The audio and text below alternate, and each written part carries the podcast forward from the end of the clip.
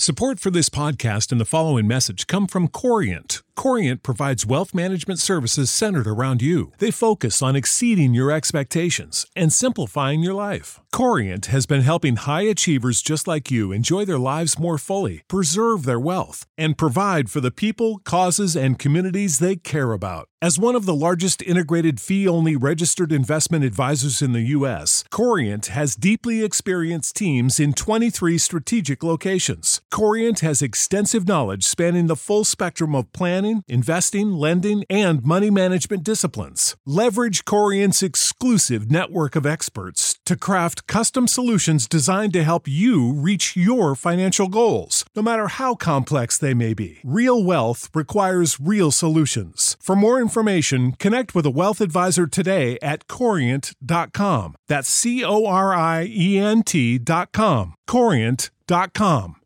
Save big on brunch for mom, all in the Kroger app. Get 16 ounce packs of flavorful Angus 90% lean ground sirloin for $4.99 each with a digital coupon. Then buy two get two free on 12 packs of delicious Coca Cola, Pepsi, or 7UP, all with your card. Shop these deals at your local Kroger today or tap the screen now to download the Kroger app to save big today. Kroger, fresh for everyone. Prices and product availability subject to change. Restrictions apply. See site for details.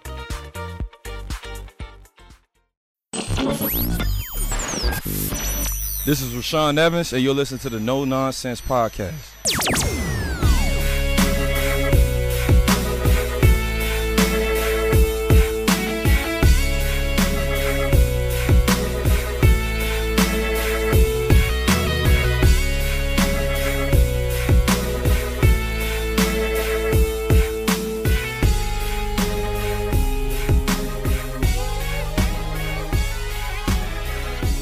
Welcome into No Nonsense, a Tennessee Titans podcast, your place to go for on demand Titans coverage that is 100% free of the nonsense that we always see in sports talk these days. I'm Luke Worsham, joined by the other two hosts of No Nonsense, Matthias Wadner and Will Lomas. We are one week, well, eight days, because this is coming out on Thursday morning, from the Titans actually physically taking the practice field as training camp opens. We're going to get into uh, what we think are the biggest storylines heading into those practices. We'll also go through a list of Titans superlatives.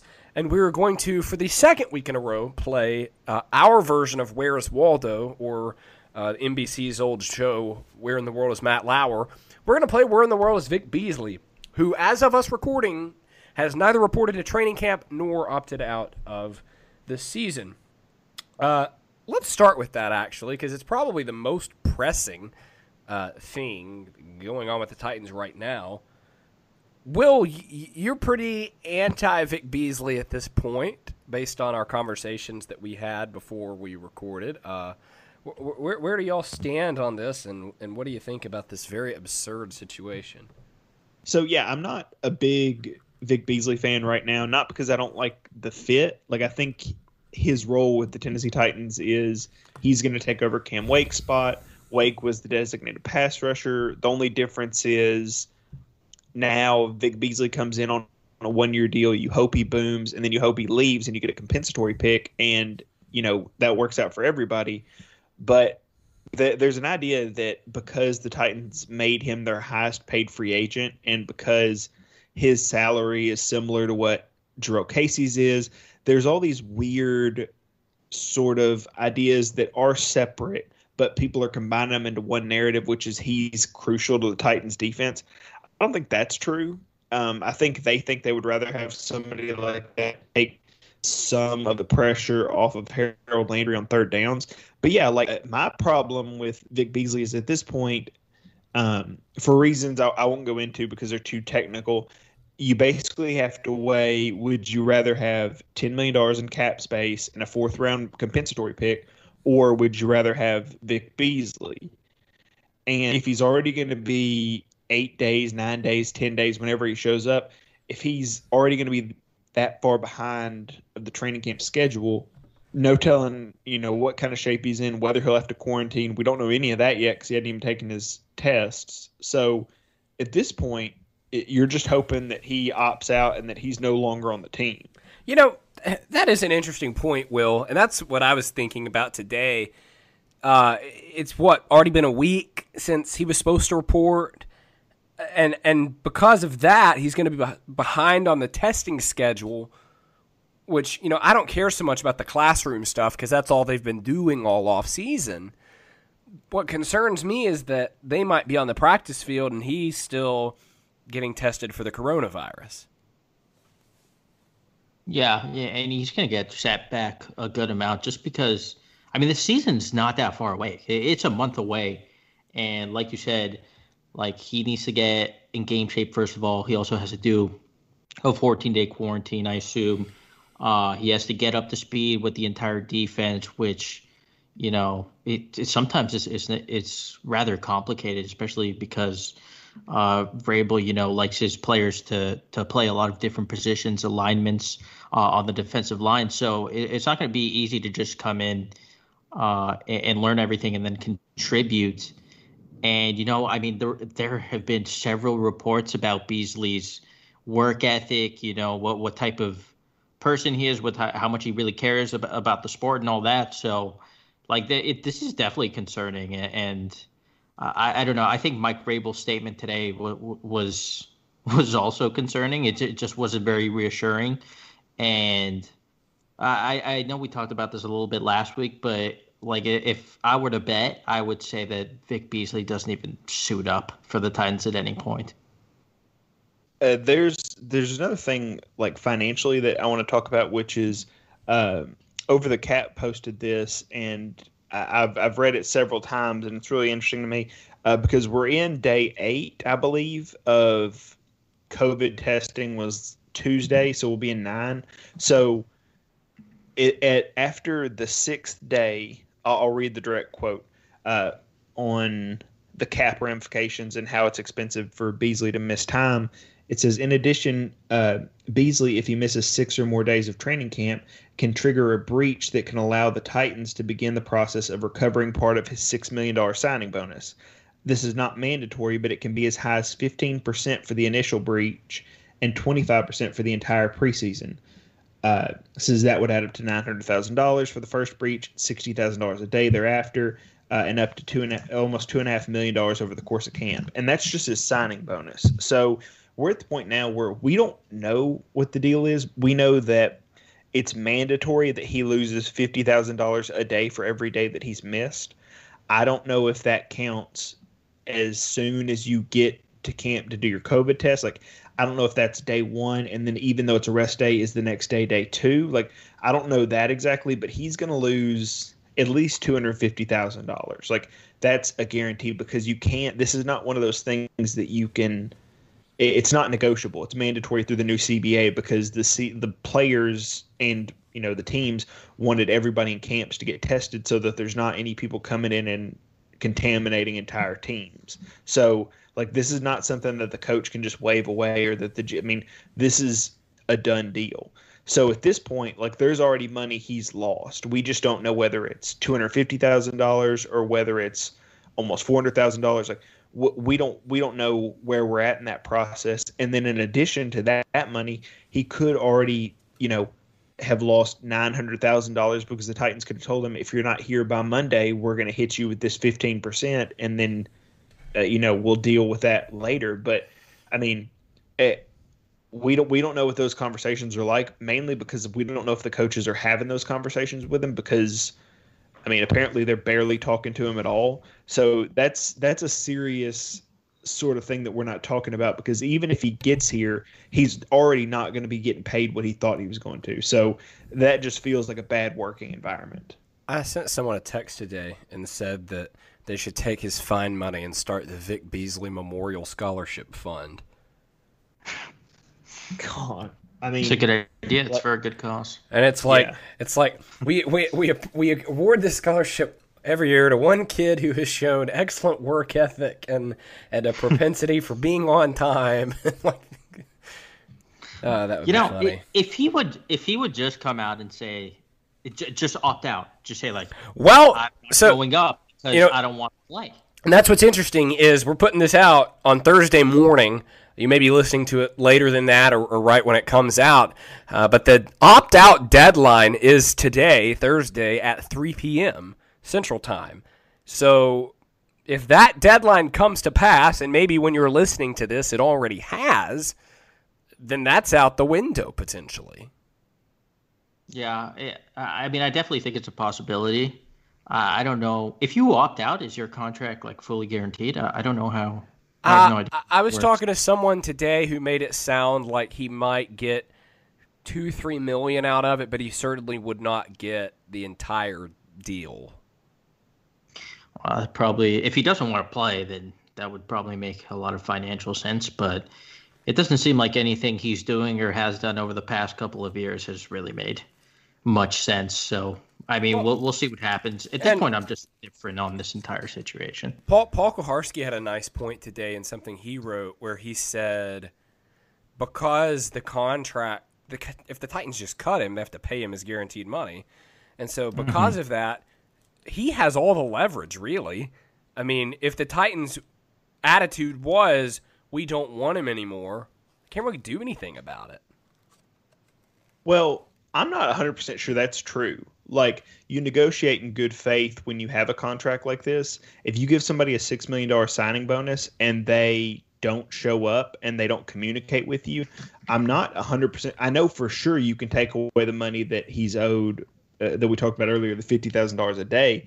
But, I mean, you could definitely argue through some sort of arbitration or you yeah. could talk to the NFLPA and say, like, look, he's signed to deal with us he's got no intentions of being here. He didn't communicate with us. We don't want him on our team because he may not have any options. And you know, eh, we we basically signed an agreement that he would play this year. He didn't even show up to tell us he wasn't going to play. You know, yeah, we didn't. I think I think you're uh, probably right because thinking through this logically, like that's not how this works. Like you don't sign a one year contract and then don't show up and then make your money. Like that's not yeah. how. Right. This is. there's no nowhere in the world does that exist where you yeah. just. Well, it's never happened before. I mean, I I don't remember right. seeing a did not report list from training camp unless it was like a, a like a very uh, clear holdout situation. Like oh. Lewan might have been on the did not report, but no, he came to training camp. Uh, mm-hmm maybe Corey Davis, but he wasn't even under contract. That was the thing is he wanted his first contract, not a new one. So yeah, I, I don't know that this has ever happened before, just because it's such a unique situation, um, and also just because you don't you haven't heard from him. But yeah, like it.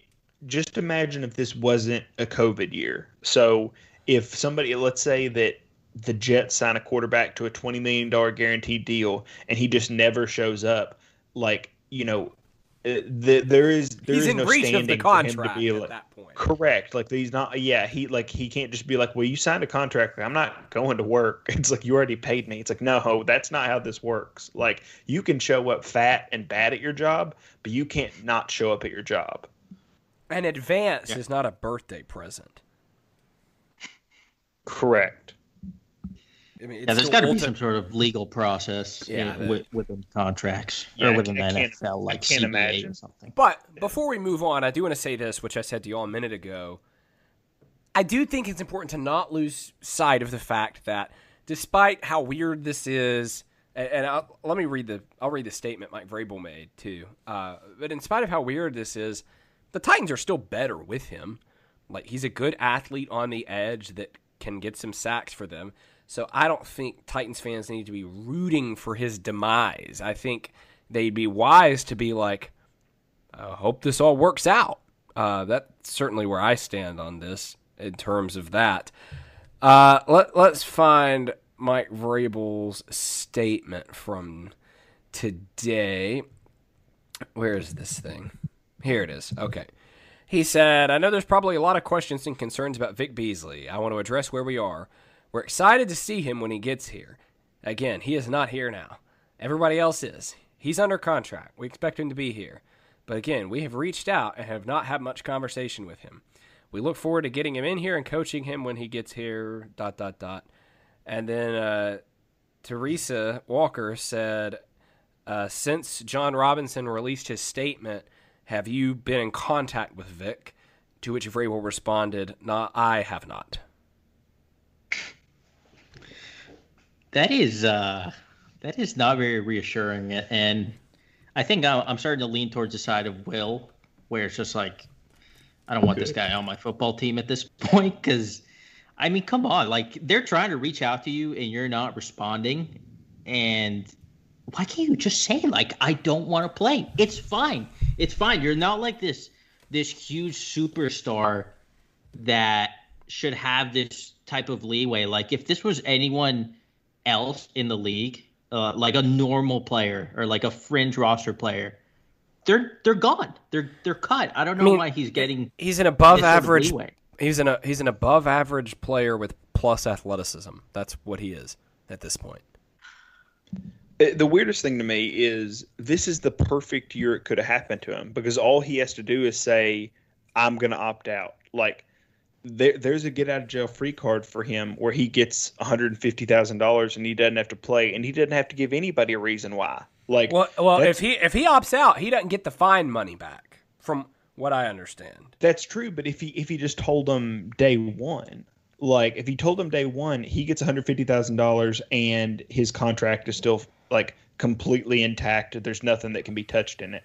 Like he's waited long enough where like like I said, you can I mean, I don't know if there's legal precedent for it, but there's certainly an argument to be made that he operated in bad faith and that, you know, there's no reason for you to complete your contract. So, like, all he had to do was say, okay, I'm going to get out while the getting's good. I'm going to get my $150,000 and I'll figure something else out next year. Like, but to just not show up in a year where you're given that get out of jail free card is so strange to me. Yeah, I'm assuming either his agent like gave him incredible advice or like made a contract where if he opts out of this and they had they had some sort of foresight that all of this was going to happen uh, and that if if he opts out he's going to make make a good amount of money or something. I don't know. I, I simply don't know how it works.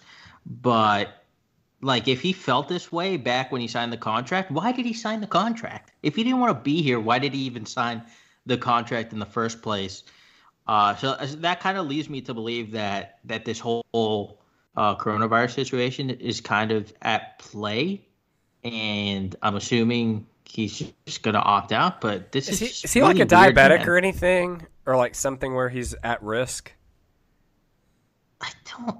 I haven't not, read not anything about it. It feels like that would have come out at some point in the last week that he but like, high risk. What is his agent doing? That's talking what, to I, his I, other client, John Robinson, for some reason. I like at this point, like they the same Robinson, same agent. Yeah, if you're John Robinson, you've got to fire him. Like you've got to be like, I don't know, right. like you lied that, to one of us, awkward, and I don't know which man. one it is, but I mean, but like go. I I said that last week. Like, I I feel like the smart agent would be like, or, or tell Ian Rapp, like I said, tell Ian Rapoport, tell Adam Schefter, Jay Glazer, one of those guys, and be like, you know Vic is dealing with uh, personal matters right now. He hates that he's missing the time with his teammates, but he looks forward to when he's able to join them and to get to work and to get after the quarterback for the Titans. You know, something like that. Not just yeah. silence.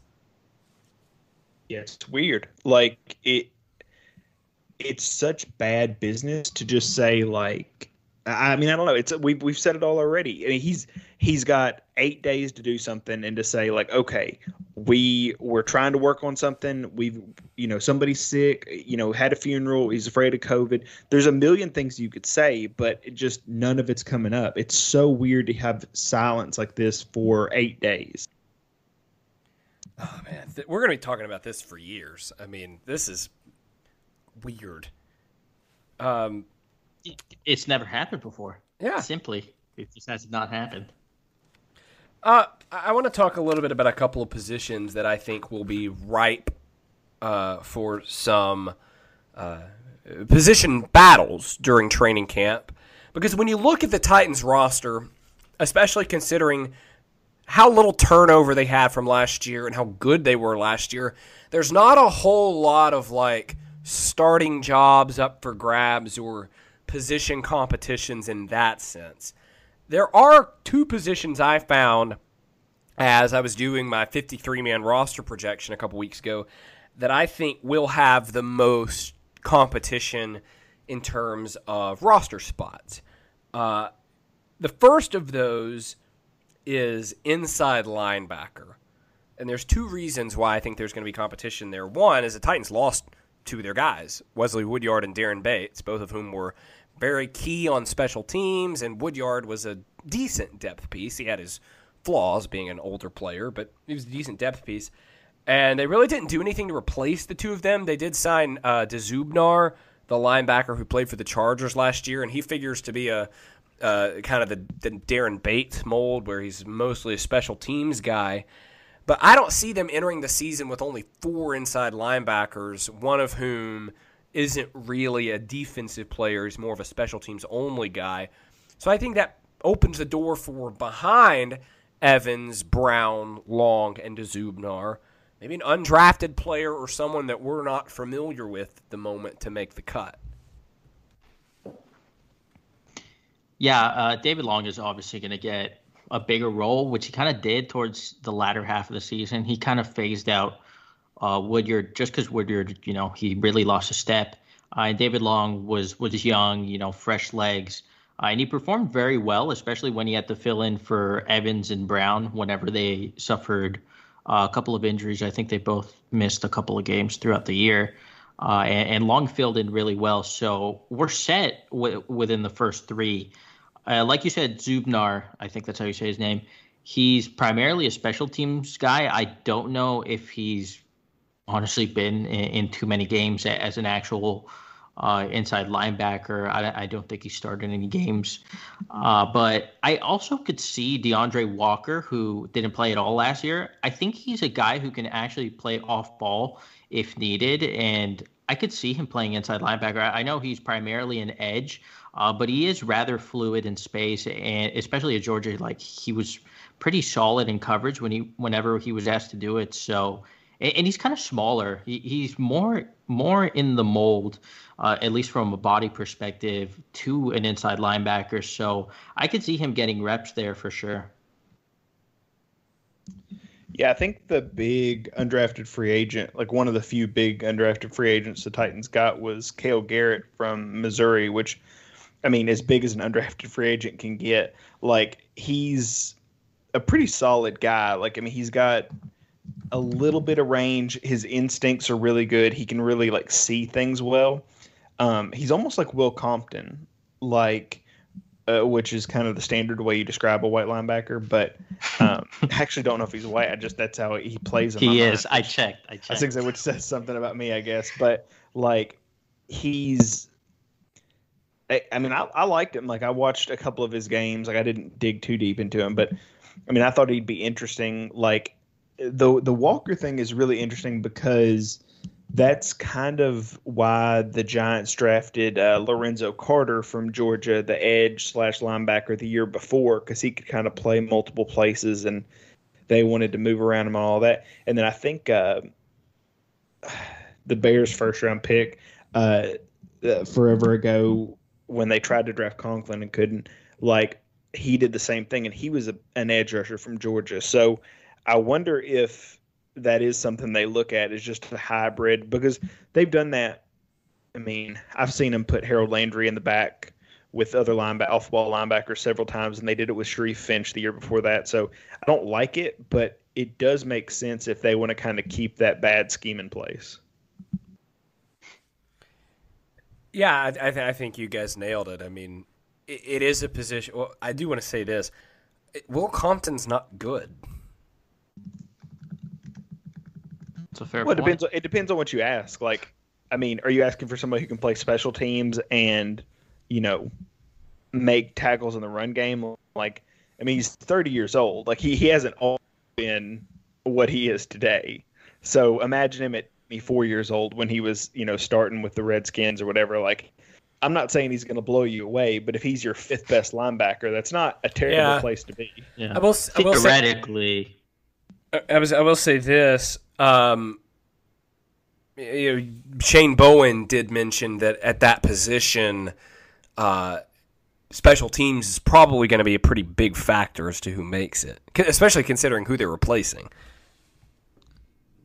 Yeah, the thing is, like, the you should be fine with the top three because it's very unlikely that both of your two of your top three inside linebackers get injured for you know multiple games. I mean, it could happen. Anything can happen in football, but it, it's not very common. So yeah, I, the special the best special teamer is going to be the fourth or the fifth uh, inside linebacker for sure, and maybe they bring in a free agent. I'm not sure who's still out there.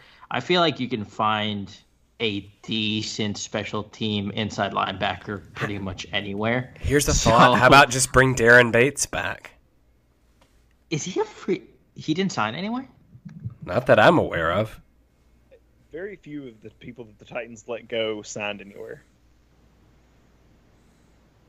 Dude, you're right. He's a free agent. That's weird. Why didn't they bring him back? I don't know. Like same reason that I mean, I, again, uh, like the same reason they didn't bring Will Compton back, which is just like I don't think they want to pay a million dollars for a special team guy when they can get him for the undrafted free agent salary. Like I think that's just kind of in their head. Like let young guys play those positions and then add maybe one or two special teams like specific guys and then let everything else sort itself out. I don't know why they added Dzubnar over him yet. Like that that was a weird thing to me. Yeah, especially because Bates like he's a high character guy. You know, he has a really infectious personality. He's always jumping on the sideline and stuff. This that's the kind of guy you want for special teams. I don't know how Dzubnar is, but I, I don't know. I feel like you would go with a guy you're comfortable with there, but clearly they weren't pleased with his performance or with his riffs with Paul Kuharsky. Maybe I'm not sure. Yeah, his, his music related. Well, well, and to continue the special teams conversation, the other position that I had down as one where I think there's going to be competition for the back end is defensive back, that including safety and corner because it's to the point where they're all really good at special teams and they all have an argument to stick. I mean, I'll just list some guys that are going to be fighting for a spot Tye Smith, uh, Joshua Kalu, Chris Milton, Chris Jackson, the seventh round draft pick that the Titans had this year. Uh, I feel like I'm missing someone already. Just uh, you know, Dane Cruikshank. He, I mean, I would be shocked if he's on the team. Uh, but they just have so many of those really good quality special teams guys at the back end of that defensive back core that the size of your roster is going to mean you just can't keep them all. Yeah, no, there's there's a serious logjam at the cornerback position. I, I think it's safety. Uh, you know, it's kind of set with Cruikshank and Hooker, uh, the two guys behind Vaccaro and Byard. Uh, I'm not sure who Ibraheim Campbell is, to be honest with you. Uh, so the I don't think Ibraheim Campbell. Yeah, I don't. I don't think he's going to threaten anything. But how many? I mean, there are like nine cornerbacks on the roster, and we've talked about this in the past. Uh, and, and, with the coronavirus situation, I, I, think he has a better chance of making the roster. I'm talking about Jonathan Joseph, but I we've talked about it. Like I don't know if you don't play special teams whether you're you're going to make the team because like Josh Joshua Kalu's going to make the team. He had like two blocked field goals maybe or at least one last year. He's a core special teams player. I would uh, I would we talked about shocked if he's not on the team. He's so good yeah. at special right. teams. Yeah, yeah. And then so was Chris Milton, who we we praised yeah. obviously last year because he was so good uh, on kick coverage, punt return coverage, stuff like that. So I don't know, man. Like if they feel Fulton is up to speed, I don't know how you keep Jonathan Joseph unless he's playing special teams. I really don't. You know, I was thinking that same thing when I was making my 53 man roster projection. If you hear me clicking, I'm, I'm pulling it up right now just so that I can remember who I had on there. Um, Tye Smith but, is also there. Tye Smith has always played well whenever he's been given the chance. And he forced a ton of fumbles last year. Yeah. I mean, I remember yeah, Logan Ryan like, talking about like spending time with Tye Smith after practice to learn how to force fumbles. Let's see. So yeah, and that was You you remember that because that was in the Indianapolis Colts game, right? Because where he nearly or that was after that intercepted a field goal, or where Cruikshank nearly intercepted Yeah. a field goal. Yeah, like, and I think uh, Logan Ryan had that forced fumble, and then uh, he was asked about it, and he said that about Tye Smith. Like, I mean, Tye Smith's a pretty well respected guy on top of being a good special teams player. So I had them keeping 11 defensive backs, and here they are. So here are the non-special teams guys, the starters: Butler, Fulton, Jackson, Byard, Vaccaro, Hooker. I'll throw him in that category. And then here, here's then there's Jonathan Joseph. I did have him in the fold. And then for the four special teams guys, I have Cruikshank, Kalu, Tye Smith, and Chris Milton.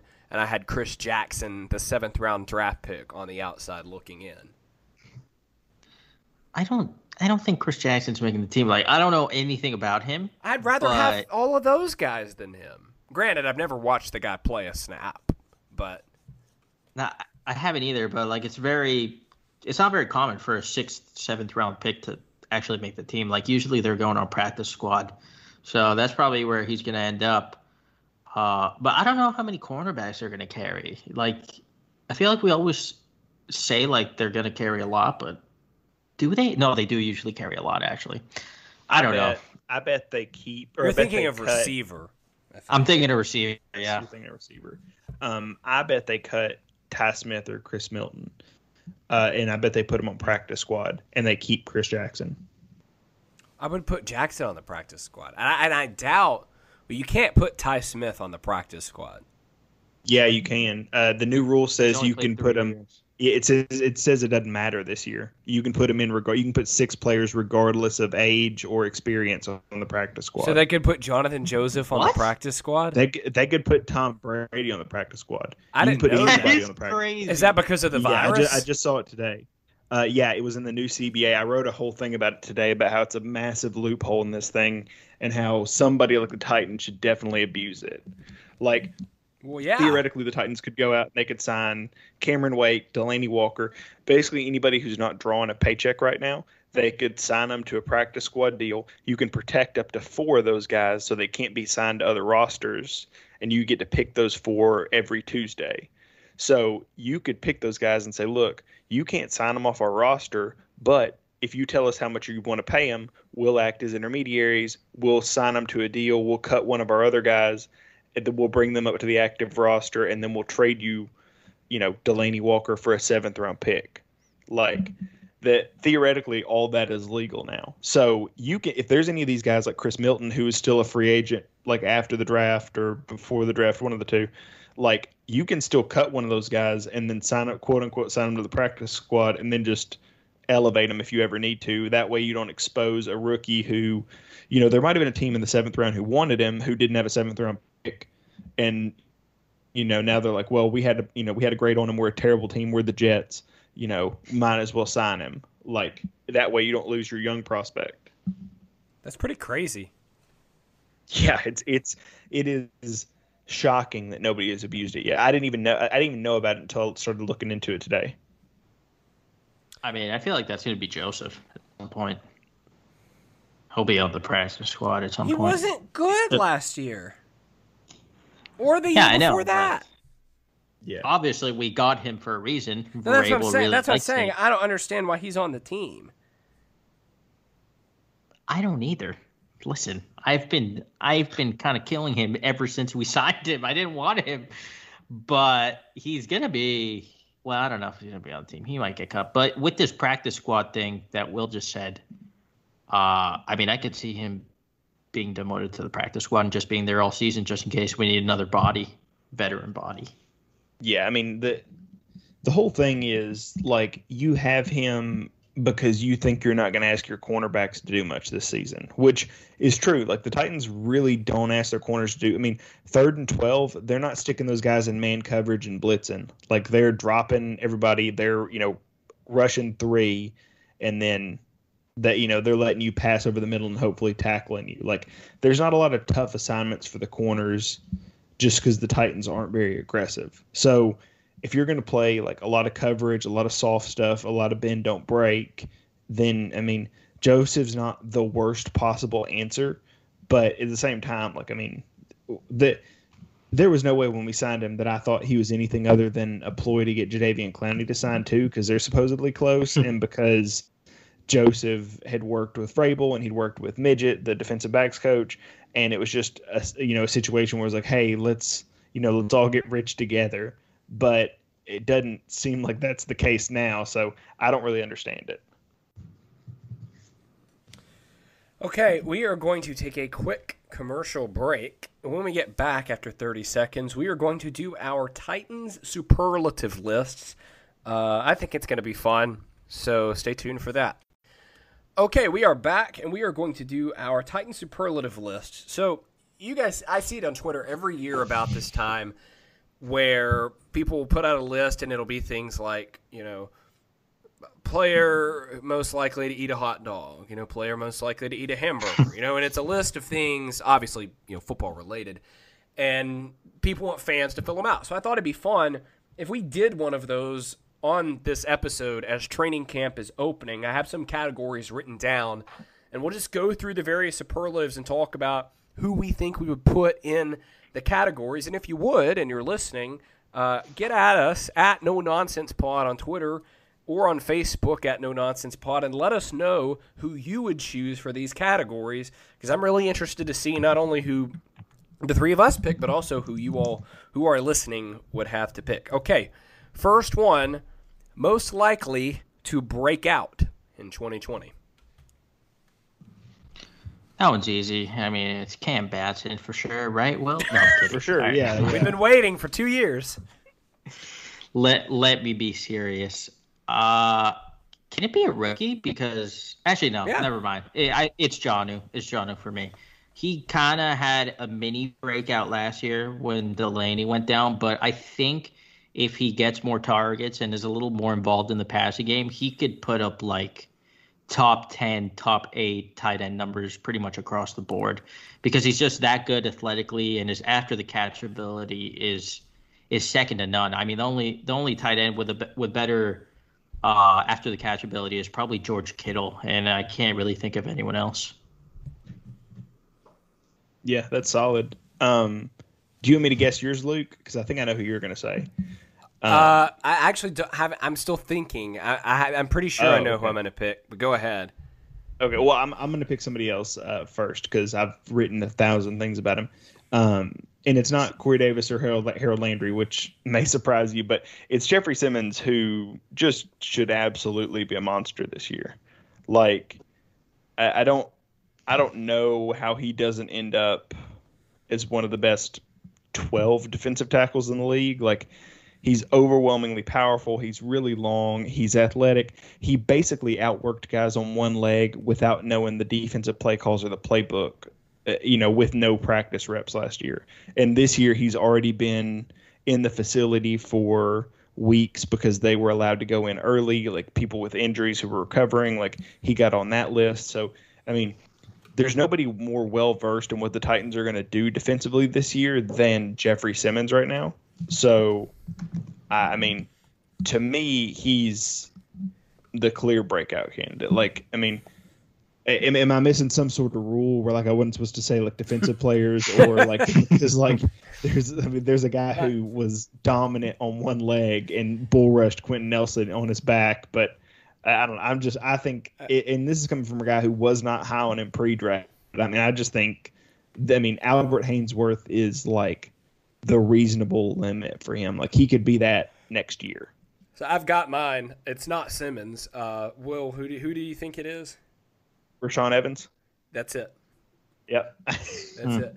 I love Rashaan Evans. Uh, and he was good last year, but I think hearing him talk earlier on, on Wednesday on the Zoom conference call and just having watched him play for the last two years, I think he has the potential to be a really special player because of his traits and his personality. I, I think that this is a year where he can step up and really solidify himself as a Swiss Army knife for this team, similar to Kevin Byard, where based on the matchup every week, they're going to be able to do a lot with him. It's year three, which it's the year where that usually happens. Uh, so, and I think all the pieces can come together for Rashaan Evans to take a jump forward this year. Next up, I'll start. Oh, let's do a negative one. Most likely to be disappointing. Oh. Hmm. I feel like I know which one Will is gonna pick. I think I've got Um, mine. For me, it's I think it's gonna be Nate Davis for me because I know he improved a lot last year, at, at least in terms of run blocking. His pass blocking left a lot to be desired. And especially if Will's boy Isaiah Wilson is right next to him, I think I think he could like legitimately wreck the offense because his pass blocking is really that bad. And unless it improves, uh, it really could hurt hurt the offense as a whole. Yeah, shout out Isaiah Wilson uh, because he's my pick. So while we're talking Yeah. about that, like, I mean, he and Nate Davis are like, it sounds it sounds so bad to say it like this, but they are massive liabilities. Like, if they if they aren't better, or at least if Nate Davis isn't consistently what he was at his best last year, I mean, I mean, I've, I've said it before. I'm not high on Isaiah Wilson. Like uh, he was very fun to listen to on the podcast with Taylor Lewan and stuff. But I mean, he's just like he's not very athletic. He, you know, he's sloppy a lot at at Georgia. He kind of leans in when he's setting. Like guys beat him, and he kind of like leans on him real hard and lunges and ends up on the ground. And most of the time they up, end up on the ground too. But there's also times where they're not, and he's just laying on his stomach, and there's a guy running past him, which is not great. Um, that usually doesn't translate well. Like those bad habits don't translate well in the NFL. It's what happened to Kelechi Osemele, and you know he had to move inside to guard, and he was a really good guard, but he was a really bad tackle. And I think that's kind of the path we're on, especially in a zone scheme where you have to be athletic enough to either get outside somebody or technical enough to know, okay, this guy's got me beat to the edge. I need to get my hands inside and drive. So, like, that's an entire side of the football that I'm very concerned about. My answer is Jeffrey Simmons. Now, I do want to I want to oh. qualify mm-hmm. this by saying this. Mm-hmm. I think Jeffrey Simmons is going to be good this year. I think that the expectations are far too high for him. I mean, I understand that he was good last year, and Will, you made a good point about how having limited practice time and and, and not understanding the playbook completely, he did what he did. That's great. I think some Titans fans have convinced themselves that he is going to become like vintage Jurrell Casey this year. Or, you know, in the Aaron Donald mold or something like that. And I just don't see it because what I saw at the end of last season was someone who can be disruptive. Like, I, I put him closer to a Snacks Harrison, which again would be great. But I think that expecting him to have, you know, seven, eight sacks and be this all pro type of guy is is just a bit too high. So I, so when I say that he's going to be disappointing, it's simply because the expectations are so sky high that I I just don't see eye to eye with that.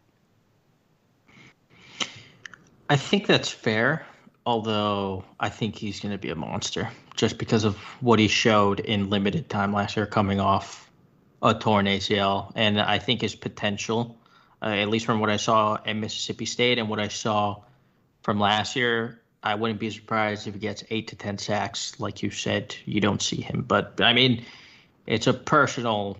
It's a personal viewpoint, you know. So I wouldn't be surprised, really, if he just takes a step back or doesn't take the step forward that we're imagining. Yeah, like I think I think it all kind of depends on what you're expecting from him. Like I don't know that he'll ever necessarily be a guy who hits double digits. Like he might be a guy who is just really high consistently. But I mean, over the first like five years of Albert Haynes Haynesworth's career, he averaged like less than two sacks a season. Like I mean, he he made his money getting like eight tackles for loss a year and just being impossible to run against. And I think there's not a lot of value in stopping the run in today's NFL, but I think there's a lot of value in creating like tackles for loss and negative plays. Uh, I think I think getting teams into negative game script and you know when they're down, forcing them to pass, and then when they do try to run, just absolutely swallowing that up. Like I think there is some value in that. Uh, so it, it, it's all on expectations. Like he's he's not going to become Aaron Donald because Aaron Donald was Aaron Donald in college. Like he was really productive as a pass rusher. He was always a really good pass rusher. Like that that was never the doubt. Like for Simmons, like he's always been incredibly strong and impossible to run against. And then if you ever you know, if you had a running back that was ever running to the outside and he had to stop his feet, he would be right there behind you, like Mike Myers, like just ready to like kill you as soon as you got close. Like as soon as he could catch up to you, he was going to do something. So I think that's what I expect him to be. Like there's going to be times where he pushes a center or a guard right into the quarterback's lap and he either gets the sack or makes him throw a stupid pass. The first interception that Lamar Jackson threw last year in the playoffs against the Titans was when he got like an interior offensive lineman walked all the way back into him and he had to throw off his back foot and he sailed it to Kevin Byard. So like he'll make a lot of plays that you don't necessarily see, but I think he'll have a lot of that same air that Albert Haynesworth did. Now, like you said, like if you're expecting him to be peak Albert Haynesworth, like eight and a half sack Albert Haynesworth, like all pro Haynesworth, like you you might not get that. Like that that if you that's your expectation, that's a pretty lofty expectation. So I can definitely see what you're going for there. Next one up, most likely to be missed. This is a former Titans player you will be naming? Hmm. It's just tough for me. Does anyone want to take it before I before I make I think it's Casey. I think I think pretty soon into the season people are going to be wondering what in the world they did with that.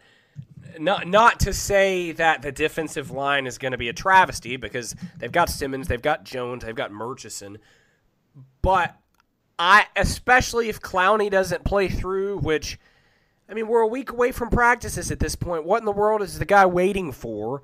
Uh, you know, Vic Beasley is up in the air, so you never have enough pass rushers, and they just may not have enough. And so you get this money, great, but they're not doing anything with it. I'm still scratching my head on that one with Jurrell Casey. Okay. Uh, I have mine. I I actually agree. I think Casey will be missed, even though like I've been pretty negative on him the past couple of seasons. But I I do think we still need defensive line help, and I think he could have helped at least in some capacity. But mine is going to be a little bit surprising for those who know me. I think it's Tajae Sharpe, and I have never one. been.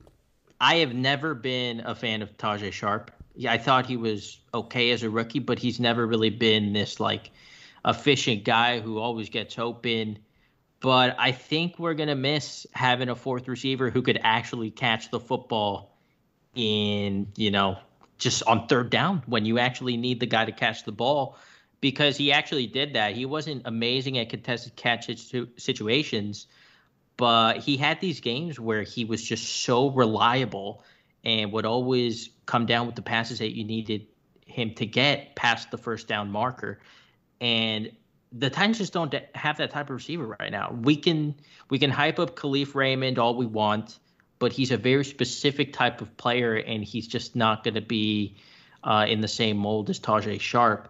Adam Humphries can be, eh, but he's a third receiver, and if one of these other guys goes down, you know, there's just not someone that I I look at and I'm like, he can replace the sharp snaps, he can replace the sharp production, he can replace the reliability. We just don't have that on the roster right now, and I think it might come back to haunt them if they don't if they don't look at free agency soon. That is a great answer. I didn't even think of that one, but that that yes, very much so. Will? Uh, yeah, that I mean, just because you called it great, I'll say that was also my answer. But uh, like Mario. I mean, yeah, the easy, which yeah, that is true. But uh, the easy one, I guess, is Jack Conklin. Like it, stability on the right side of the offensive line. Somebody who you could, you know, you could generally trust to play every game unless they had a freak ACL injury, and then you know, then you then you can't. But like for most of his career, he was healthy. He was smart, technically efficient you know, he really held up well in pass protection. He was a good run blocker. Like he was above average at everything, which at offensive tackle is really expensive and hard to find. So, you know, you you lose that, you know, one of your key positions on the offensive line in a year a year after you had, you know, the best offense basically in Titans slash Oilers history. So yeah, I mean that's that's very frustrating, and that's probably going to cause them the most pain. But you know, you, you, there's also a really good case for Tajae Sharpe. Need, or, or I guess it's a superlative, so it has to start with most. Most needs to improve, or like the biggest need to improve. Hmm. I'm gonna say I don't think this is a surprise for anyone who has watched the pod. We've had several debates over him, but I think it's Harold Landry just because that's mine. This yeah, no, this defense would just become so much better if he took that next step and became that perennial 10 plus sack guy. But not even like more so than the numbers, I think just having a consistent impact on on the quarterback, on providing pressures and stuff like that. I just think it really transforms your defense. And if he just got a little bit better, it would, you know, they would really just change the entire dynamic of of on the defensive side of the ball. It feels like y'all are texting each other and just trying to make me mad. but uh, I was that, serious. That aside, um, I mean, I, I don't I don't want to say this because there's already so much negative publicity out there about him anyway. But I would say Dory Jackson just because it always hmm. seems like he has to have like six games where he makes a couple of bonehead mistakes or he he he basically is a perfect representation of the Titans, which is you talk about how good they were and how underrated they were for the entire offseason they come out and they disappoint you a little bit because of one or two really stupid things and then the rest of the season they're really really solid. But i mean at this point in his career like he's he's about to get real like serious money. Like it's it's about time to make a long-term financial commitment to him. And i like adoree jackson like you know coming out i thought he was more of a kick returner and a punt returner than a corner. And since then, he's developed into a much better corner than a returner. And, you know, I, I respect that. I think he's got all the ability in the world. I think he needs to start making a few more plays. Like deflected passes are great. You know, breaking up a pass is always good. Tackling in the run game is always good and important, and he's good at all those things. But now's the time where you should be really set into okay, you know, these are my defensive, like these are the guys behind me at safety. I've had him there for two years, going on three. Like Malcolm Butler's opposite me. I've had him for going three years. Like it's time for me to settle in and know when it's time for me to take my chances and times for me to shoot. And if I miss, I know I have guys behind me and I know when the right time to do that is. But it just doesn't feel like he's ever in position to make those big plays. Uh, it that's that's something I would like to see from him going forward. But I mean, the the problem here is there's so many solid players on this team and the places that aren't solid are filled with younger players. So, you know, eh, if I if I wanted to see somebody who, if they're going to stay a Titan, they needed to step up, it would probably be Adoree Jackson. But I mean, uh, again, I don't want to put negative vibes out there. I like him a lot. It's just I, I want him to take that next step that he looks like he's so close to making. Okay, and well, when you said Adoree Jackson, I uh, I was like, what? But uh, very well explained. I, I totally get where you went with that. Two more. Uh, first up is most underappreciated Titan. Oh, let me go first. Uh, Harold Landry. So uh, this is a perfect opportunity. Uh, so Harold Landry played uh, 95% of the snaps in the most important game of the season last year, uh, or I guess the most important good game of the season last year, which was the Ravens game, where he was responsible for it. it when you play edge against that o- offense, you have to be very precise because you can't rush too far upfield, or else you get run underneath, and you can't. I mean, you have to be so technically sound, and you have to be able to read blocks of the offensive linemen it's it's a very difficult thing to do. But Harold Landry did it well, as he does everything. I mean, if you include the playoffs, he had 10 sacks last year. During the regular season, he had nine. And when the Titans had another competent edge rusher opposite him, he had seven sacks in nine games. So when he wasn't the only pass rushing player on the field, he was incredibly productive. Um, eh, he's one of the better run defenders I've seen come out with the label of not being a good run defender. Like he's always really good at setting the edge. You know, he makes several. He led the team in tackles for loss last year. Uh, he was probably the most consistent player. Uh, Daquan, like uh, on the front line, with Daquan Jones being close, just because uh, Jones kind of flashed because it's harder to flash when you're getting double teamed all the time. But you know, Landry was pretty consistent, and then there was I think six games in a row where he had a sack in every game. So if you're going from a rotational player in year one and you get four and a half sacks, and then you become a full time starter in the next season and you get nine sacks and you lead your team in tackles for loss when you're really dropping into coverage a fair amount on third downs anyway. Like to me, that's a pretty significant improvement. And, you know, if if he improves and takes it to that next level and gets double digit sacks in the regular season, that even you know, that would be great. Like you know, everybody should be thrilled with that. But if he comes out and he he's the only pass rusher again on this team, and he gets nine sacks, plays ninety five percent of the snaps, you know, d- does basically everything you want a guy to do, then you know that that's great. That's what gave Derrick Morgan a career for you know ten years in the NFL. So. I'll take a guy who's Derrick Morgan, but with more upside right now. Mine's Adoree Jackson. I think that people confuse the punt returning too often with the defense because the punt returning is bad. It's real, real bad. But his corner play has been pretty consistently solid. Now, Will, you do have a point that it feels like every now and then there's a boneheaded mistake that we're talking about, but he is very steady. I, I think that's the word to describe his play. You would think with his athleticism, you would get some big time plays and a lot more than what you maybe see on a highlight reel. Yes, but he is a very steady player, and when he's out there, you just don't really have to worry.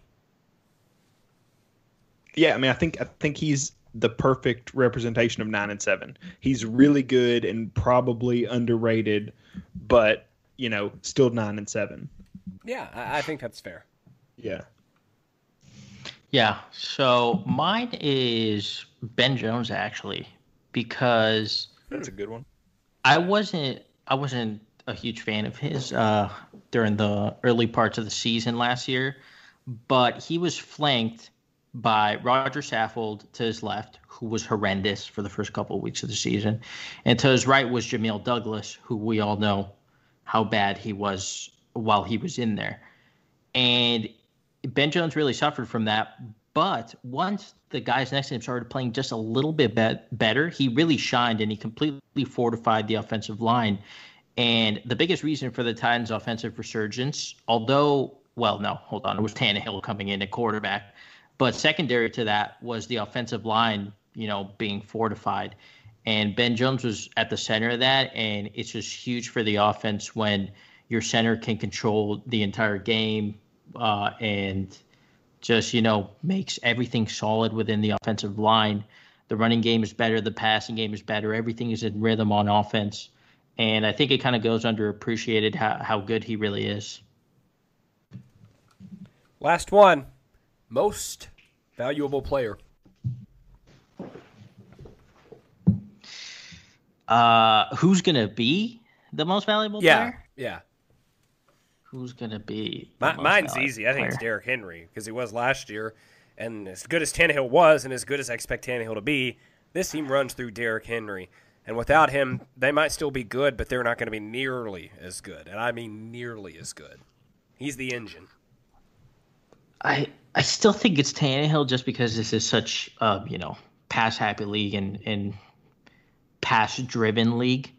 So I still think Tannehill is going to be the biggest factor. I don't I don't think Henry's too far behind him. Uh, but there are times where you know Henry can kind of be taken out of the game. It doesn't happen very often, uh, but it has happened in the past, like like in the AFC Championship game, for instance.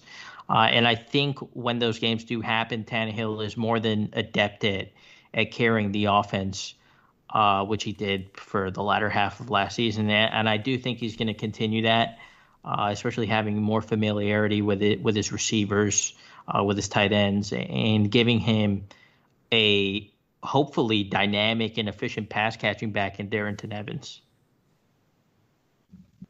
I mean this this is maybe the most difficult question because we saw what the team looks like without Ryan Tannehill at quarterback last year, and it was two and four, and we saw what the team was like without Derrick Henry running back, which was Dion Lewis. So, you know, which one of those is worse? um, God, I don't know. I mean, I guess the, I mean, I guess if you told me one of them was going to be gone for the season and one of them wasn't, I can see how the offense would produce with Tannehill and not Derrick Henry, but I can't see how they would produce with Woodside at quarterback and Derrick Henry at running back. Like, I, I think Tannehill is the right answer but it's so hard to like vote against the guy who, like you said, is the entire engine of the offense. I, mean, the most valuable person, I, if I want to go different, is Mike Vrabel. Like he, you know, he's going to be the defensive co- defensive coordinator and head coach. And he's going to have a whole bunch of things he's got to juggle. So he's the person I'm most worried about. But the player that you know essentially will make or break the season, I, I just I guess I just have to lean towards positional value and go Tannehill. All right, I think it's time to delve into Stop the Nonsense. That was fun. I, I enjoyed doing that. I always like yeah. doing it on Twitter, but it's fun to actually sit and get to uh, get to talk about it. So, yeah. uh, Stop the Nonsense. Who wants to go first?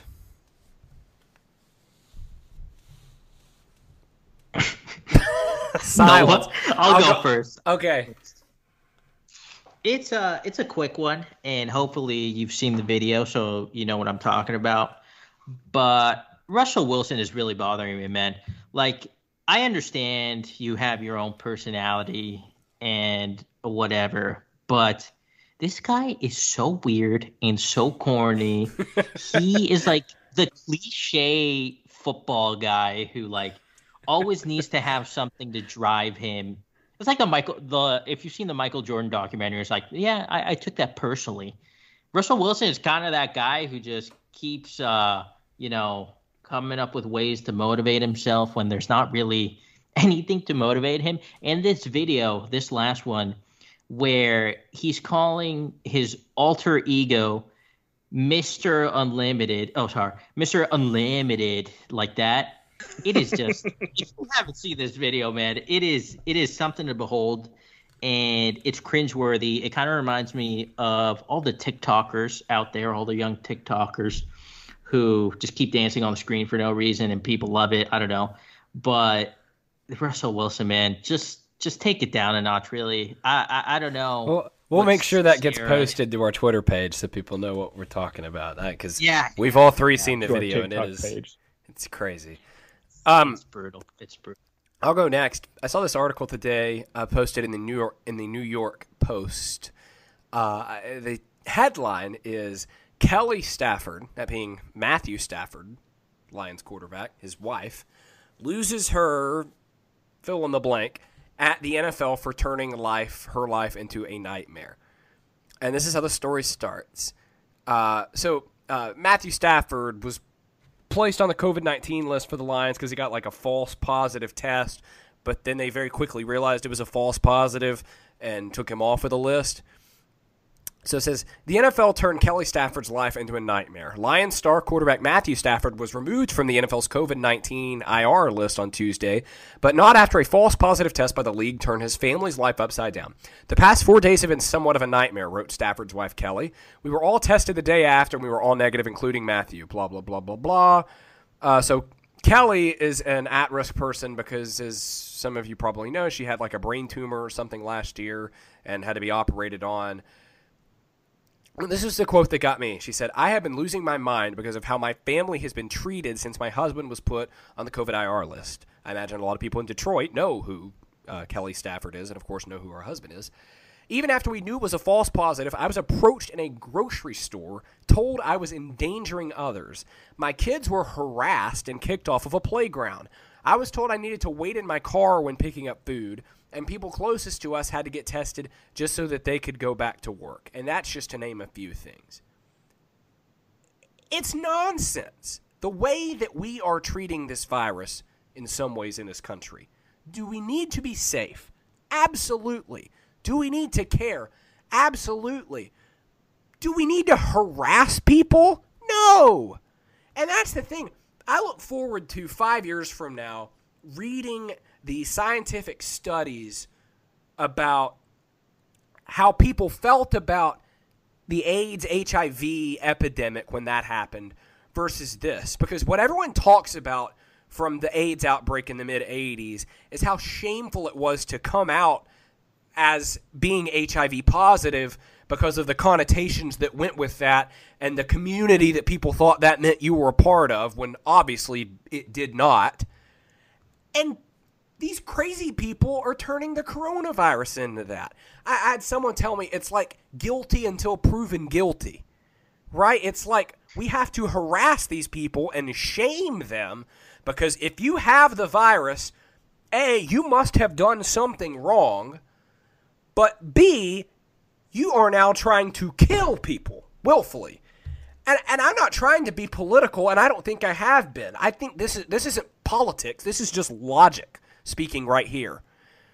Don't harass people because of the coronavirus. Don't harass people for any reason, but don't use this as an excuse to like let out our anger on people. I mean, goodness gracious. Am I out of line here for saying these things? Absolutely. No. I can't believe you said all that. no, I mean, people people are crazy. Like, I mean, I think it's pretty commonly accepted knowledge that if you wear a mask, you're protecting the people around you and not yourself. So, you know, if anything, it's not really the people who are taking precautions that are getting sick most, or like, sorry, the people that are taking precautions, you know, are the ones that are almost more at risk of getting sick because you're doing the things you're supposed to and nobody around you is. So, and not not that that's the point of this, but it's just a misconception that fuels this kind of fire where it's like, oh well, you wore a mask and now you're sick. It's like, yeah, like, you know, I wore a mask, but if you breathe in my face, you're sending your, you know, it, it's it's. I don't want to get into the science too much, but you know, whatever. It, uh, you're not you're not out of line for suggesting that people should behave like humans to other humans. Yes, correct. All right, um, Will. So I mean, mine's mine's a much smaller scale, um, uh, but it's just it's just Mike Vrabel's secrecy. Like yeah. the whole the the whole defensive coordinator thing. It it's didn't irritate so me at first, but it's so weird now because they've gotten to the point where they're saying, well. Uh, Shane Bowen will call the plays. Like if I'm not around, he'll be the one that calls the plays. And it's like, so would you say when you're not around your defensive coordinator? No, I think I'm just more an extension of uh, Mike, and, and it's like, okay, well, would you? It's like, so you call the plays, you coordinate the defense when the head coach isn't around. What would you call yourself? Like, and you know, he gets asked questions like that, and he kind of draws up and changes the subject or pushes it to something else. But it's like, just be transparent in that part of it. Like I understand it's so that Mike Vrabel can lean over and shield him from blame if something bad happens or whatever. But isn't the whole New England mantra to do your job like isn't that what this team is sort of built on is like the fundamentals of that franchise and that dynasty is people do their jobs everybody's held accountable it doesn't matter what your name rank you know accrued years any of that. Like if you're the defensive coordinator, your job is to call defense, and you need to be able to trust that the head coach will say, "No, I called that play that didn't work," or he'll shut up if there's a good play that he called, and he'll assume you're going to take, you know, take the credit and push it back to him. Like that's the way this that that franchise in New England has always worked. It's never been, you know. Now he calls his son the defensive play caller, but he doesn't give him the defensive coordinator title or whatever because he's this. This is Belichick. Sorry if I wasn't specific. Yeah, but he gives him a positional coach title because that's what he is. But he still, I mean, he still says that this is the defensive coordinator, and he, you know, you would understand that that's the guy who designs the defenses, and then this is the guy who calls the plays out of that. At the very least, you have some sort of title that you understand. Like this is like we like if you go look up who the Titans defensive coordinator is, it just just says open. Like there is no hmm. name there, so it's like at the very least, just say that you're the play caller. I think like, you nailed I, I it with the with the word secrecy because I think they probably do have that understanding. I just think they don't want us to have that understanding for some reason. And like I talked about last week, like two two of the greatest enemies in this world are Mike Vrabel and convention. He hates it for some reason. And na- just naming a defensive coordinator, whether it's you or whether it's your position coach that's still going to be a position coach but also call the plays, uh, he, he for whatever reason it's too conventional for him. At least that that's my opinion. That's not necessarily a fact, but it's it's weird. Like I don't understand why or why he can't even say and I don't think it matters. Like I wrote I wrote a column I think a month ago that it doesn't really matter because they're going to know who's calling the plays. Uh, but I just think it's strange. The, I mean, the same thing happened. Well, not the same thing, but something similar was when Vrabel's tenure start tenure started with the injuries. He was so secretive. He still is, but that really bothered me because there was legitimately no reason like to be so secretive about it during camp because no one is gaining like a competitive competitive advantage about it. I mean, that, and it like, just seemed like he didn't want people to know anything. Like that, that's No. the thing is Vrabel always says he doesn't like giving timetables because he thinks it's unfair to the player, which I think it has some merit to it. He doesn't want, you know, because if you give if you say the guy's going to be out for three weeks, if he comes back after two weeks, you rushed him back. If he comes back after four, he's behind schedule, so it's kind of lose lose. But I don't understand why he can't even be like during training camp, like he hurt his left foot. I'm not going to give you a timetable. It's a left foot injury. uh, you'll you'll know more when you can talk to him when he gets back on the field. Like, but he won't even go there sometimes. Yeah, the the last thing I'll say about it is this. To me, it's like anytime he's asked that question, it's like if somebody, if you're around somebody who always wears a hat, and they're like, "Hey, don't ask me what's under my hat," and then they just leave it, and you're like, "Well, okay, but I wasn't thinking about that, but now that you've made it so abundantly clear that you're not like you're not going to tell me what's under your hat, Yeah, I want to yeah. know." And then it's like every time you ask, it's like, "Hi, you know, just whatever is normally under the hat." and you're like, well, that doesn't uh, answer me at all. And so it's just like this rounded, like you're feeding into this question being asked, and I don't, I don't understand. I, I hate it. Agreed. It's going to do it for us this week. We'll be back next week to preview practice because we'll be just a couple of days away from practice when we come back next week. So thank you all for listening. For Matthias and Will, I am Luke reminding you and everyone else in the sports world to stop the nonsense.